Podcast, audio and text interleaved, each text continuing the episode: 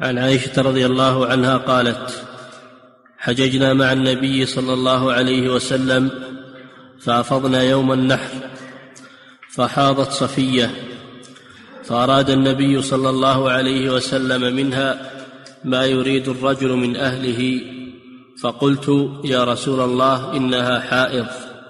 فقال أحابستنا هي؟ قالوا يا رسول الله إنها قد أفاضت يوم النحر. قال اخرجوا. وفي لفظ قال النبي صلى الله عليه وسلم عقرى حلقا أطافت يوم النحر. قيل نعم. قال فانفري. نعم. هذا الحديث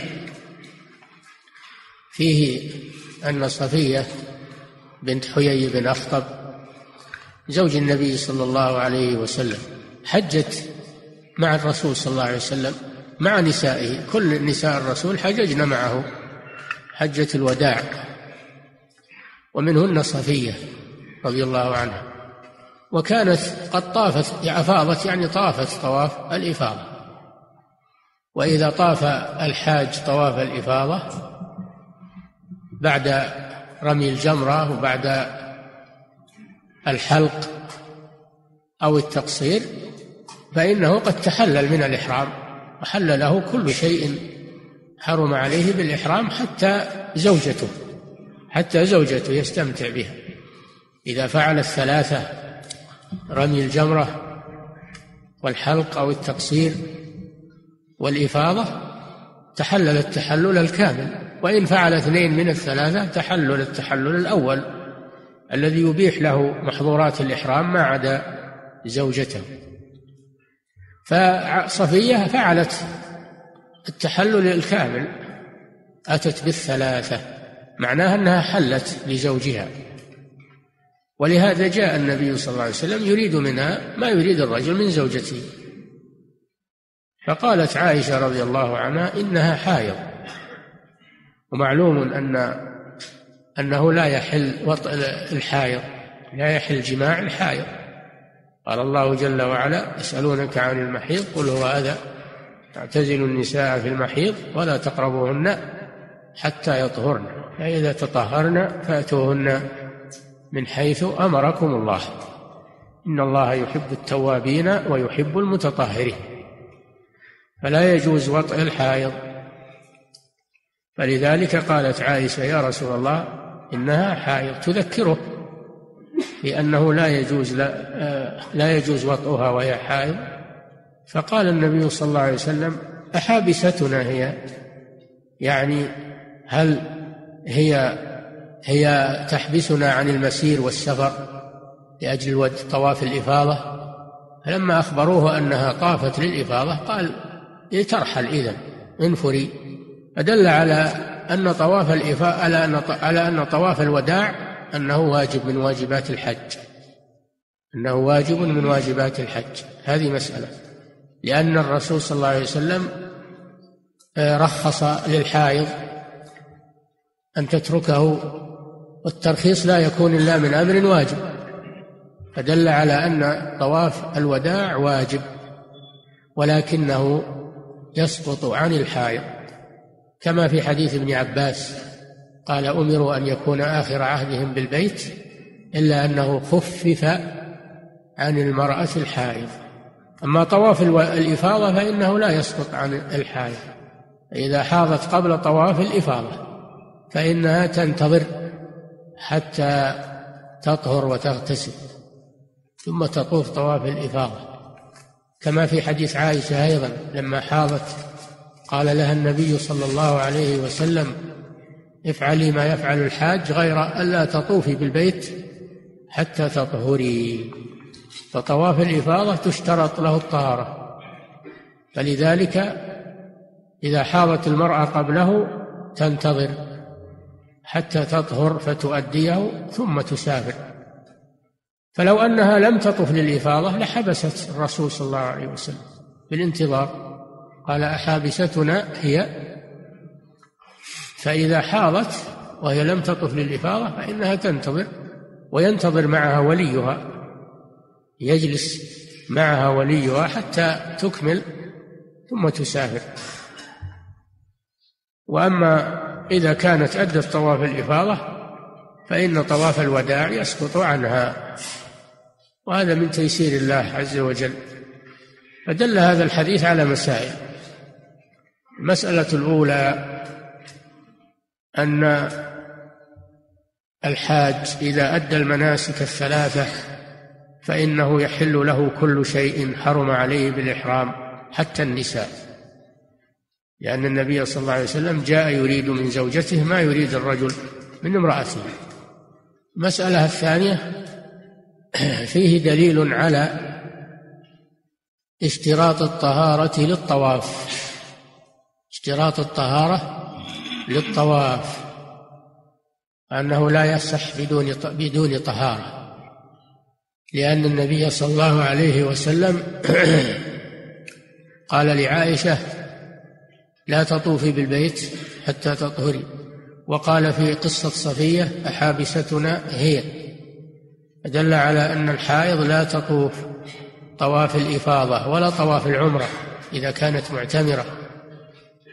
طواف الركن لا تطوفه لا في حج ولا في عمرة حتى تطهر. والطهارة للطواف تكون من الحدث الأكبر ومن الحدث الأصغر. وجاء في حديث ابن عباس الموقوف الصحيح الصحيح وقفا أنه قال الطواف بالبيت صلاة غير أنكم تتكلمون فيه. هذا صح موقوفا على ابن عباس ويروى مرفوعا إلى النبي صلى الله عليه وسلم. وأيضا ما ذكر أن النبي صلى الله عليه وسلم طاف وهو على غير طهارة بل كان لا يطوف إلا وهو طاهر ولهذا كان يصلي ركعتين بعد الطواف ولو لم يكن على طهارة ما صلى بعد الطواف. فدل على اشتراط الطهارة للطواف. طواف الركن في حج أو عمرة. أما الذين يقولون إنه لا يشترط ليس معهم دليل. ليس معهم دليل يعارض هذه الأدلة. وإلا أنهم يقولون إن المرأة يشق عليها الانتظار و وتذهب الرفقة التي هي معها واليوم تكون مع في حجز طائرات وفيه مثلا فيه حملات للحج. نقول كل هذا ما يمنع أنها تبقى ويبقى وليها. فإذا طهرت واغتسلت تطوف وتذهب هي وليها إلى بلدها لكن لو اضطرت إلى السفر اضطرت إلى السفر قبل أن تطوف تذهب تسافر. فإذا طهرت يأتي بها وليها يأتي بها وليها وتطوف كأن تسافر للرياض إلى القصيم إلى إلى أي مكان تسافر لكن بشرط أنها إذا طهرت يأتي بها وليها فتؤدي طواف الإفاضة. أو تنتظر في مكة هي ووليها حتى تطهر. وليس اليوم كالأمس. اليوم ولله الحمد. سهلت الأمور تأمنت الطرق وتقاربت المسافات ووسائل النقل السريعة كان في الأول على الإبل وعلى البواخر وعلى السفن ويأخذون أشهر في الطريق في خوف يشق في ذاك الوقت.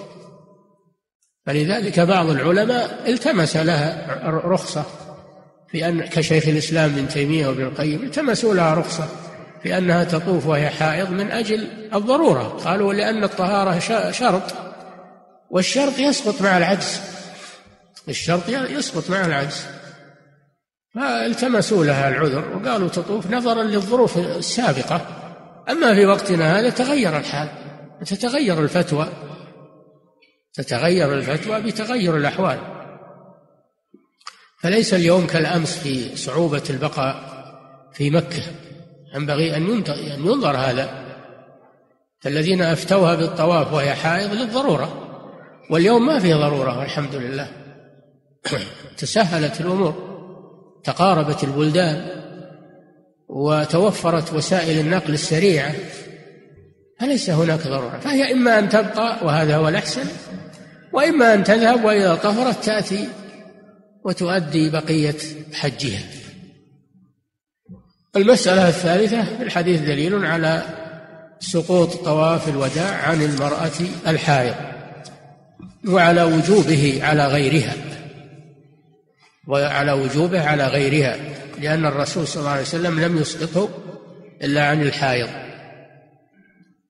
فدل على أنه واجب ولكن الحائض سقط عنها للعذر. وأما قوله عقرى حلقة هذا دعاء. الأصل أنه دعاء. عقرها الله حلق رأسها. فهذا كان في الأصل دعاء لكنه صار يستعمل ولا يقصد به الدعاء. مثل ثكلتك أمك يا معاذ. الأصل أنه دعاء لكن هو استعمل في غير إرادة الدعاء. هذا منه. هذا مما يستعمل ولا يراد به المعنى الأصلي. نعم الله إليك. عن عبد الله بن عباس رضي الله عنهما قال أمر الناس أن يكون آخر عهدهم بالبيت إلا إن إلا أنه خفف عن المرأة الحائض. نعم هذا تكلمنا عليه مع الحديث الذي قبله.